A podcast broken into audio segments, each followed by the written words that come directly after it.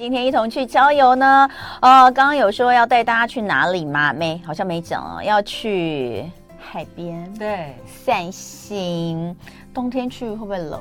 没关系，有好吃的，而且我也觉得不会冷，现在都不会冷呢、啊，不会冷。你看看今天要三十度了耶哈，但是还是一样提醒大家啦，就是明天呃会冷啊，明天后天北部地区一整天大概白天的时候都只有十二到十四度，还是提醒大家。然后下周一气温短暂回升之后，礼拜二就强烈大陆冷气团要来了哈，这个是今年入冬以来最冷的一波，而且会一直冷。冷从礼拜二一直冷冷冷冷冷冷冷到礼拜六才会回暖，就是下一个礼拜整个礼拜都是。要迎接圣诞的那种冷冷的天气哦，嗯、而且最冷的时间点会出现在下周四哈、哦，这个先提醒大家。那呃，还是去海岸边走一走吧哈、哦。而且呢，重点不是在看海，重点是在吃吗？来，让我们欢迎的是微笑台湾的总监李佩书，欢迎佩书。嗨，大家好，同学好。哎，真的耶，那个海边就是鱼真的，那个海鲜就很好吃。然后我们台湾好多海海边都有那个什么港。对，就是什么市场，对不对？鱼、嗯、市场是，就觉得非常的棒。那你这一次你们做的这个海岸村哈、哦、漫日指南，对，嗯，想要带大家去哪里呢？那时候其实是呃，我觉得整件事情的缘由应该要说是那个韩剧，对啊，就是海岸村恰恰恰。对，我没看呢，你有看啊？有，是看完之后会很想要。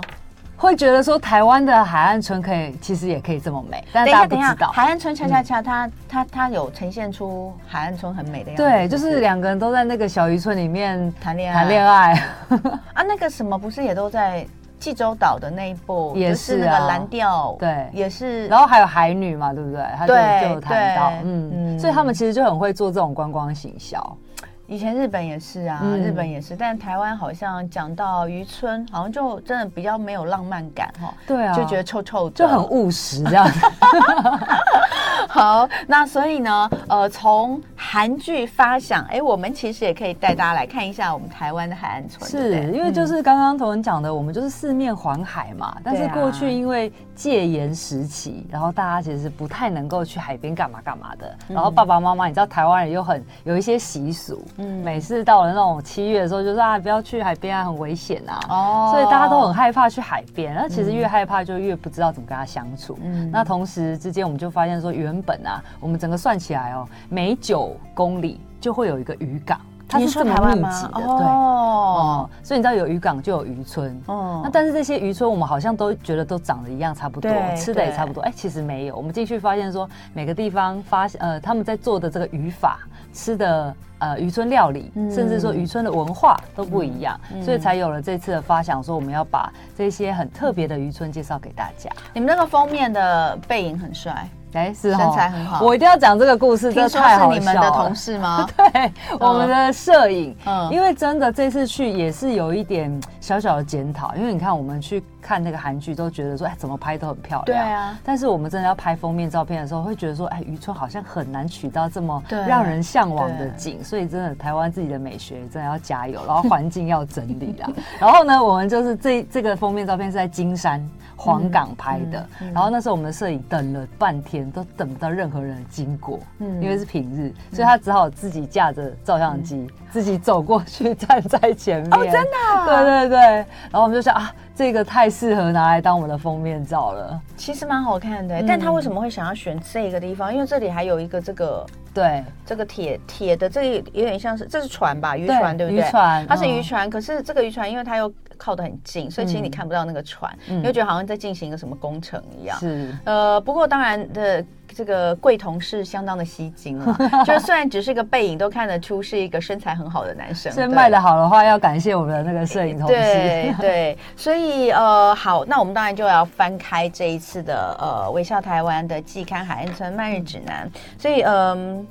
秋季号嘛，对，所以其实讲到的就是秋冬，嗯，这个时间点，如果大家要去，可以看到什么，对不对？呃，应该是说那时候会觉得说，哎，其实没有关系，一年四季都可以来到这些渔村，他们每一季都有不同的事情可以做。嗯、尤其大家可能不太知道，秋冬是海鲜最肥美的时候啊，知道怎么会不知道？知道，对，你一定知道的。光是一个乌鱼，对，就有多少好吃的。对，所以我们哎、嗯，秋冬可以来这边先走一走、逛一逛，然后吃好吃的。然后夏天的时候呢，又有其他的事情可以做，因为有一些真的要赶快先行事历 book 好，不然的话到时候明年你真的要去看就没得看。哦，待会我们可以聊一下。好，那我们就先来讲，因为你们这一次的做这概念，就是先告诉大家海岸聚落的一个目前的形态，对不对？对。然后还有一些特色的渔业文化，当然要告诉大家渔村有什么好玩。嗯，那等一下我们就会挑几个来介绍。呃，这几个其实都是大家蛮熟悉，比如说像苏澳花莲，大家都知道这里有很多的渔港，可是到底怎么看、怎么玩、怎么挑，我们等一下也请佩叔来先跟大家介绍。那呃。这边我们来看的是海岸聚落，对，对，对，因为我们其实要谈好好玩、好吃、怎么旅行之前，我们都会告诉大家说为什么要做这件事。嗯、那大家可以看到这个我们收集到的数字，你就会发现说哦，原来那个台湾渔港密度这么高，然后这么多，嗯、然后有这么呃，其实它密度最高的是在澎湖。嗯、那澎湖大家可以理解嘛，就是家家户户人人都是那个船长，然后家户都有船，所以他们的这个渔港是最多的。那另外呢，我们就发现到说渔村啊，它的那个人口一直在减少。嗯，那这这件事情，我想大家也会觉得啊，对啊，一定的嘛，对，因为它其实渔业就是一个海洋资源越来越少，对，那年轻人他只好去外面。能够呃做其他的事情，才能够养家活口。嗯、但是有没有想过说，其实不一定只能呃渔村只能做渔业，嗯、它可能有一些观光，有一些文化可以回去再重新捡回来，嗯、然后来看怎么样的呃进行。嗯，所以我们就做了这样的一个梳理。嗯，那第二个是可以这边可以画面可以看到，嗯、我们就想说，哎、欸，要告诉大家说特色的渔业文化有哪些？因为不是都是出海捕鱼这么简单。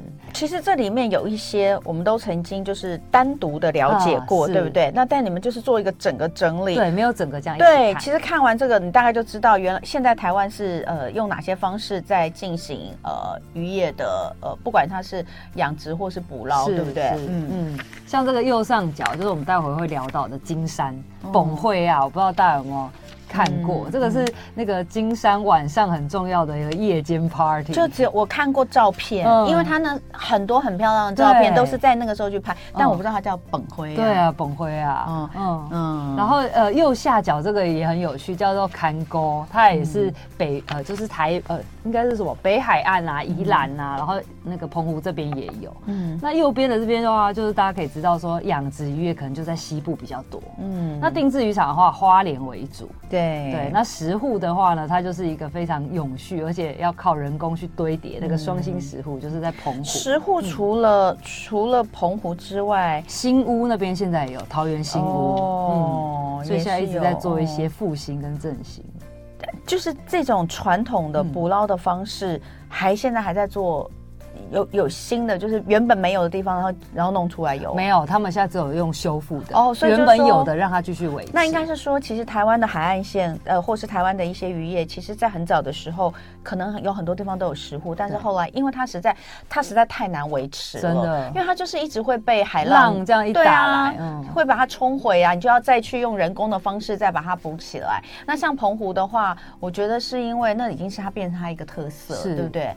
对，所以而且以前是譬如说那个水啊，就是海浪一打进来，鱼就很多，所以你要去修的话就很哎呵，有有动力，现在没有动力，现在真的是都没有鱼。好，所以你看到台湾特色的渔业文化哈，本辉呀、千千菇，对不对？这是看沟、石沪啊、锦标呃标标旗鱼哦，这个直接 这个全台湾唯一就在那个 台东的成功，好厉害哟，这个。这有一部电影就叫做《战浪》。哦，他真的是在在浪很大的时候跟那个旗鱼搏斗，这个真的是好好好可怕。哦、好，然后再来养殖嘛，有生态养殖、牡蛎养殖，还有我们之前聊过的定制渔场。嗯、好，那再来呢，渔村有什么好玩？哦，对啊，这个实在太有趣了。譬如说像。呃访寮那边就会教你怎么样做那个鱼的一夜干，就看当季有什么鱼，嗯、他就会教你做鱼鱼叶一夜干，哦、体验之后你就可以带回来。然后像刚刚我们谈到的那个乌鱼子啊，大家知道在那个新竹的竹北那边，其实是北台湾养殖乌鱼子最北。北端的地方，嗯、全台湾最北端的地方，所以他那边就是可以有一些乌鱼子 DIY，跟乌鱼子吃到饱。嗯，我上次真的是去那边吃了非常多的乌鱼子，我觉得我把一整年的乌鱼子量都吃完了。乌鱼子吃到饱，对啊，是不是很嗨？不是你你你会摄取太多的钠蛋白质，钠啦，因为一些。OK，我也好爱吃乌鱼子。对，而且他那时候竹北，他是直接从。呃，养殖渔区带你去看他们怎么养乌鱼子，嗯、一直到捕捞上来，然后现场的剖，然后你再告诉你整个的经过。嗯、我觉得那其实是一个还蛮好的食鱼教育。嗯嗯，好。然后这边还有什么特别？修石户，这个我们知道在澎湖对有对不对？很多在做体验。对，嗯。然后还有哪个是搭海牛车？大家有听过吗？搭海牛车对。搭海牛车，这个在西边，就是在彰化方苑那个地方。嗯、然后他们的那个呃鹅啊，就是在海岸海边嘛，嗯，就是养在海边。但是呢，如果是水比较深的时候，就很难把这些鹅啊拿呃，就是收成回来。嗯，所以他们家有牛车，所以是牵呃牵着牛车，坐在牛车上面去收鹅啊。等一下，所以是牛车是到海边海里海对海边还是进到水里面？进到水里。哦、嗯，所以那边的那个也很特别，哦，很特别，对。嗯、然后你看哦，其实我觉得每个都很好玩。石花洞影大家都很熟悉哦，因为到海边啊，或是去一些呃什么，比如说我们每次去野柳都一定会买石花洞，对啊，到处都有啦哈。嗯、然后呃还有手做鱼丸，现在有很多 DIY 哦。这个是台南虱目鱼的故乡，对，一定要去手做一下这个虱目鱼丸。嗯、那另外还有。呃，蒙达是不是？蒙达对，江西口的摸蛤蜊。现在好像花莲跟那个西部那边都有在做这样的一个体验，嗯、还有抓虾，抓虾感觉也很好玩呢。宜兰还有钓虾场，但是它那个钓虾场不是一般的钓虾场，我知道我有去玩，它是生态养殖的，然后。很好钓，对，对，很好钓。因为我跟你讲，那个超有名的，对，那个很适合亲子去，而且它无毒养殖，对对对，你吃到的虾也很安全。我跟你讲，那真的，那个真的是我觉得全台湾最棒的钓虾场，因为在台北钓虾，你就是永远钓不到。对，最后呢，就是呃两两只，虽然它钓它钓很很便宜，就是台北钓虾很便宜，但你就可能一个小时两个小时只有两只，最后你还是要花一笔钱去买，而且你就看到那个池都那么黑，你就想说为什么要搞那么黑呢？然后他可能都有帮你喂饱，对，所以你都你都钓不到虾，看不到虾。宜兰那个它是在什么港啊？它那是靠近哪边啊？你记得吗？我有点忘记，因为我前两天还在跟人家讲这个，我就因为他说什么带小孩去钓虾，我就说哦，我说我自从去宜兰那个钓过之后，再也不钓任何其他虾。哦、那个啊，但它就比较贵，兰阳蟹庄。兰阳蟹庄吗？哦，对，它它的贵是贵在就是一个小时，你的一根钓竿保证对。但问题是你真的是怎么下去就怎么上来，怎么下去怎么，因为一直钓钓钓，然后你也不用那个，也不用真的你自己钓的就够了，不用另外买了。是，所以其实你算起来是差不多的。那既然一样的钱，我当然是宁愿享受我钓起来的乐趣。而且重点是它是无毒养殖，那个水超清澈，你就看到虾在你前面。都看得到，钓不到那就是真的是你的问题。哦，哦，抓虾跟钓虾是，可这个抓虾不一样，对，又不一样。它就是在口湖，对，用篮子，有点像那个竹篓这样。对啊，然后赏金，这个赏金我们待会可以聊一下，在花莲那边有一个很棒的赏金团队，真的哦，超赞。然后鱼市拍卖，哎，这我们之前也有聊过，那我们就来呃挑几个地方好不好？好，先从苏澳吗？好啊，苏澳开始，嗯、因为我觉得苏澳大家可能很常去南方澳那个地方，嗯、但是不太了解苏澳还有其他什么地方好好玩，嗯、就可以一并的介绍给大家。好，那我们先来讲，尤其今年是南方澳建港一百年。哦，对，就是他从那个。日治时期的时候就开始有了这个渔港，嗯，然后当时我印象中它会叫苏澳，是因为在嘉庆年间有一批姓苏的这一个家族就来到这个呃湾澳这边开垦，所以有了这个叫苏澳的名字。然后他说那个苏澳啊，我后来发呃跟在地人一聊才发现说，南方澳跟镇上。这边两边的人的那个个性跟气质差很多。嗯，因为南方南方澳这边就是都是渔民，嗯，对，然后镇上就是公务员比较多，嗯，然后渔民就是比较海派嘛，所以他们这边就是呃很多的那个古时候就有很多的，比如说像电影院啊、福利社啊，都是在南方澳这个地方。然后大概在一九五零到七零年代的时候，这边就是非常的热闹。因为有很多的大家都是为了捕青鱼而来，然后捕青鱼就是可能一夜都可以致富，所以来到南方澳的话，你可以去他们的这个妈祖庙那边走呃走一走逛一逛，拜拜之外，你可以去看他们的金妈祖跟玉妈祖，都是那时候一夕致富的呃渔民们捐献的。就可以来见证我们那个时候的一个呃很辉煌的时期。嗯、但是到了八零年代的时候，因为有北回铁路通过，然后再加上渔获渐渐没有这么多之后，你就知道，嗯，南方澳的这个过去的这个繁荣的景色就不在了。但是现在就是回归到一个平常啦，然后看大家可以去那边走走看看。渔港之外，就有一些导览开始出现了，所以大家可以报名。这边的导览，大他们会带你去走逛这个渔港，然后呢，我就发现说那边有一个很好吃的东西，嗯，是这一些渔民们，你知道，呃，海鲜，呃，花枝，它要处理非常的困难，嗯、因为它会熊熊，然后他用大量的这个盐水去洗，然后再做腌制，用蒜头啊、盐巴跟辣椒，然后就会腌成一罐这样子，嗯、哇，那个。带回来配 稀饭，超好吃。好，等一下回来哦，苏澳我们会继续介绍哦，因为呃还有一些好玩、好吃、好住的地方哦。嗯、那还有其他的渔村也要带大家看看，非常开心哦。今天微笑台湾总监李佩书来到现场，带大家来呃抢先的看一下微笑台湾的秋季号，那可以呃知道一下台湾。这么长的海岸线，到底有哪些海岸村是好玩好吃？那当然前面也讲到，可能拍照没有那么美了，然后、嗯、没办法，这个美学好像一直都是整个台湾，不是只有海岸，任何在城市里面、在都市、在巷弄当中，其实都是被大家常常提醒。呃，在整体的规划，当初的规划如果没有往这个方面做，要怎么样来全部的做一个改变，真的是蛮难的哈。但是呢，呃，人。还有呃土地，还有好玩好吃的东西都还是有的，是对不会少。所以苏澳刚刚讲了一些，接下来你要带我们看什么？对，刚刚跟大家聊了一下苏澳的过去，但是现在它有很多可以好好玩的地方。那在这边有一间叫做海派生活的，嗯、如果喜欢这种水上活动的，明年就可以跟他们做报名，嗯、因为他他会带你去做 SUP，然后独木舟。然后我觉得他呃他在做的这个是比较跟海洋教育相关的。水上活动，所以他不是只有带去带你划完就回来，嗯，他会告诉你说，哎、欸，应该前面的这些行前教育一定有，然后再带你去做这整个环境的巡礼。然后我觉得我跟过一趟很棒的是从东澳的粉鸟林出发，但是这个真的是一定要体力准备好再出发，因为它很困难，它要滑到屋檐角，然后那个屋檐角是号称就是你你如果没有走水路一定到不了的台湾秘境，哦，对，但是真的很美，然后你沿路。滑出去的时候，你第一次从海上看台湾的那个感动，我觉得还蛮难忘的。嗯、然后这样沿路滑出去，一定要知道，就是回去跟回来一定会有一个是逆流。嗯，对，所以一定要保持体力。嗯嗯，好，所以大概是时间多久？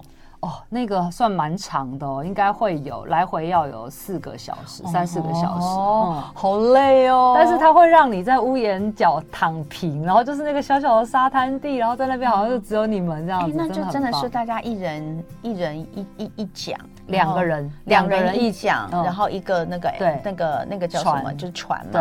其实它也不算船，它就一个独木舟。对，就是一个，好小哇！然后四个小时，哎，对，但是海上真的好漂亮哦。所以也是就是跟海派生活，对，海派生活，海派生活是他们的名称哈。那就是可以跟着他们，他们应该有很多规划。对，这个也好美哈。对啊，他们还有日出团，这个应该是日出团，对不对？给大家看一下这张，好美。哈，这张，嗯，好，后面就是有日出团，然后他们还带过那种八十岁的阿嬷，也可以去做浮潜啊，然后也可以做做这个划独木舟，应该说是专业，嗯、真的专业，业。其实我觉得海上活动要大家一定要一定要挑专业，然后要挑它可能有合格执照证照的，然后真的要比较多人推荐的哈，不然我们从北到南其实都有听过一些不太好的。嗯，好，那海派生活之外呢，要聊一下什么？我觉得说很特别的是，他自己有那个冷泉。嗯然后中年就是二十二度 C，嗯，然后不管多冷或多热去，它就是二十二度 C。然后因为有这个冷泉之后，之后就会有一些小吃，比如说像肉羹啊、羊羹啊，然后还有弹珠汽水啊，都是在那边因为有这个冷泉而长出来的。但是呃，最近还有几个比较特别的，就是在供应那个苏澳这边，大概有七成左右的面。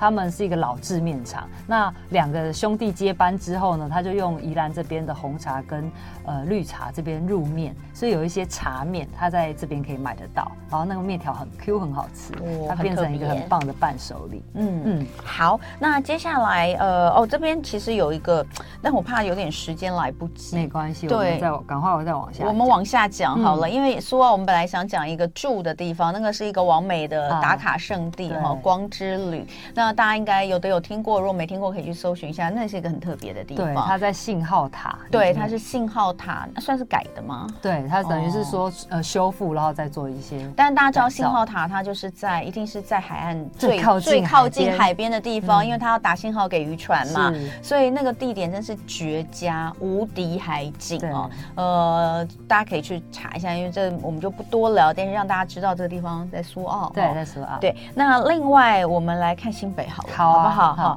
因为刚刚我们说到的那个很漂亮的，一定要讲一下。哈，我们来讲一下新北。呃，就在金山这个地方。然后大家知道金山这个地方很特别，它过去呢是一个交通的要塞，因为我们现在都可以了解到，比如说淡金公路，然后或者说基金公路，为什么都有金？就是那个金山的意思。它真的是南来北往过去很重要的一个交通的节点。然后包括像鱼路古道，它的起点其实就是在金山。然后过去呢，这个鱼路古道是怎么来的？就是渔民要从黄港已经把渔货拉起来之后，就背着鱼，然后走鱼路古道，翻过那个阳明山，然后来到台北这边销售。嗯，所以过去是这样，才叫做鱼露古道。嗯、那现在呢？最近这个时间点去金山一定就是泡汤，哦、对，欸、很适合。嗯，然后金山这边还是有一些海鲜可以可以吃。不过呢，我觉得重点是要到明年的春天，就是大概在妈祖生日左右的时间点，四月的时候就会开始有这个崩会啊的活动。出现，所以它是有季节性的，它是有季节性的。哦、对，那本会啊，它过去真的就是一种捕捞鱼的方式，但是大家不要看那种好像烟火很漂亮，是不是就是炸鱼？不是哦，它其实就是只有亮。然后跟这个声音，然后鱼就会因为这个亮光、趋光性的关系，就会跳起来。那他们就会再用这个网子把它捕捞上来。其实就算是一个有限度的一个捕捞的渔法。然后他们捕捞的鱼叫做青鳞鱼，这青鳞鱼小小的，所以其实做鱼露比较多。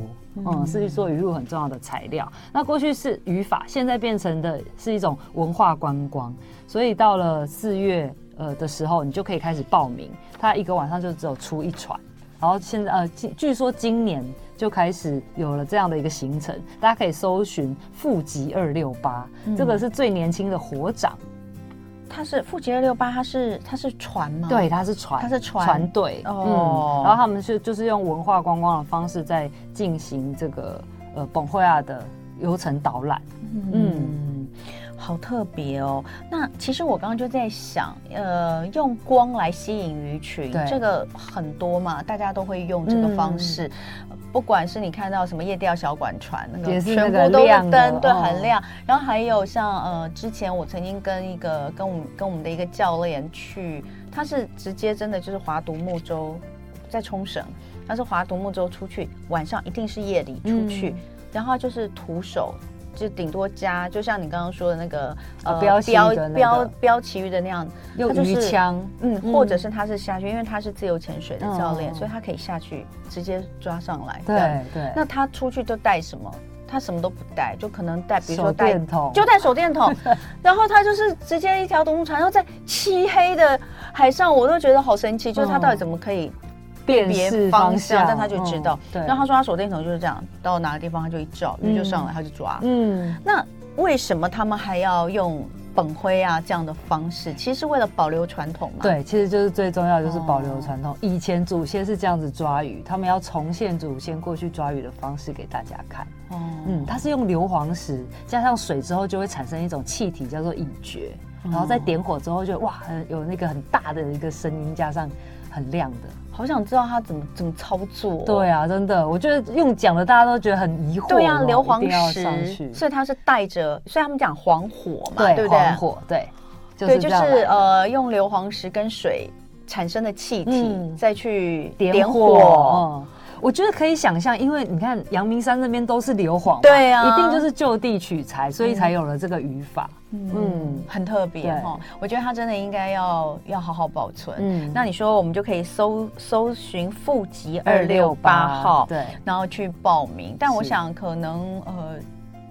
应该也不多，对不对？对，不多。批次啊，或什么都不多。床位真的不多，而且时间也很短。对，出去是那个海巡会会要点名的，所以真的是没办法乱塞人。那你说每年四月开始，开始到到大概九月的时候，也就是他们捕的那一种鱼的产季，对不对？好，很特别，这个真的很特别。然后我觉得这个也很适合带小朋友去了解。除此之外呢，金山还可以去挖地瓜，那个地瓜的呃，就是。汪汪地瓜园，这个也很推荐给大家。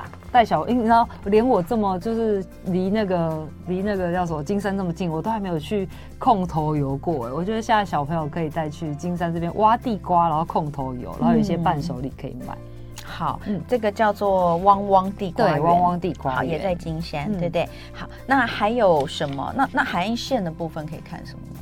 呃，你说黄冈这边吗？对对啊，它这边的话，其实就是很很有趣的是山靠山，然后又面海，嗯、所以你可以在往高处的地方就可以看到整个海岸线，嗯、然后那边有一个呃，好像是双竹屿。然后还有狮头山公园，都可以去那边走一走。嗯，好，那呃最后一点点时间，我们来讲一下花莲，因为刚刚有讲到花莲有一个很棒的赏金团要分享给大家。嗯，大家都知道想说，哎，赏金团啊，不就是出去看个金豚就回来了？嗯、然后更多人都想说，那如果看不到的话怎么办？我下次还有没有还有没有办法再去？所以我们这次就拜访了，呃，它算是花莲第一家的赏金船。然后它很特别的是，它一开始不是为了做赏金而做赏金，一开始呢是嗯呃有一位叫做廖宏基老师，他是呃黑潮海洋文化基金会的创办人，嗯、然后他那时候就发现说，过去可能比如说二三十年前就发发现说渔货量一直减少，然后你知道过去花莲又是工业港。然后有很多的大型的鱼，比如说曼波鱼，然后甚至更大鱼被捕捞上来，宛如那种巨海洋巨兽的展示会场。但是后来这个场景越越来越看不到，那他就有点担心说，这样海洋资源一直被消耗，然后我们的台湾的小朋友离海洋这么远，所以他那时候就创办了黑潮海洋文化基金会。但创办之后，他要用什么方式让更多人可以亲近海洋？所以他就找他的朋友，这个朋友就是这个花莲多罗满赏金船的老板。他就他就想说，好，那我就开一家赏金船公司，因为他原本是印刷业的老板哦，哦，跟这个海洋完全都没有关系，他完全就是支持他朋友的这个理念，所以创办了这个赏金公司。那创办赏金公司之后，他们怎么结合？就是这个赏赏金船开出去的时候，一定要有海洋文化基金会的志工在上面做导览。然后甚至是在出海之前要做一个行前教育，告诉你说为什么我们要去看鲸鱼，然后鲸鱼的生活的习性是怎么样。那全世界有多少鲸鱼，在台湾可以看到多少？那我后来发现真的还蛮惊人的。呃，以全球来讲，大概有九十种的鲸豚，在台湾就可以看到三分之一以上，哦、其实很高。而且看到在花莲看到鲸豚的几率大概是九十三。百分之九十三左右。你说看到是说一定会遇到，你你你们出出船出海。一定会看到，对对对，哦、所以其实几率算是非常的高。嗯，嗯，然后出去之后，他们现在不是呃，一般来讲会有两个小时的行程，现在还有加码的，就是会有各种不同的需求。有一些摄影师就觉得说我要在这边待一整天，然后他们就有这种。五个小时摄影专班 就开上去，然后还有那种连续五天，每天就是朝九晚五上出海报道，因为他们其实就是很热爱这种很疯狂热爱海洋生物的，他们就很想要做一个记录，然后你就看到一大群大炮跟着你一起出海赏金，很特别。赏金，我我不知道哎、欸，我第一次就有看到，嗯，好像也是。你在台湾吗？在台湾啊，在台湾，对，应该也是。好像在宜兰花莲那边，我有点龟忘记。山岛龟山岛，龟山岛，对对对，我去龟山岛。多。然后就有朋友说：“天哪，他出去两次都没看到。”哦，他就说这个要靠人品。哎，这样听起来不会呀？不会啊。所以可能是不是花莲比较多？有可能，或者是说有没有够了解这个海域？嗯，嗯，这个很重要。然后我这边一定要提醒大家，就是如果你上的这个赏赏金船，它在追逐鲸豚的话，一定要去。制止他，因为其实这是不对的。你是说他一定要保持吗？对，哦，他其实会惊吓到这些鲸豚，一定要跟它们保持一定的距离。嗯、但是你会发现说，当你跟他保持的距离的时候，他反而会过来。我觉得根本不用追啊。对，就我去看到那一次，真的很多很多。然后我们都是我我我的印象中，我们是停船在观赏。嗯，对，是这样吗？一定要这样，这才是正正常的嘛。然后我都觉得。他们其实在表演给我们看，就他知道，哎，又有人来看，又来找我们了，对，我觉得他们其实是一个友善的互动，很好，好，非常谢谢佩叔，谢谢，谢谢，就爱点你，you。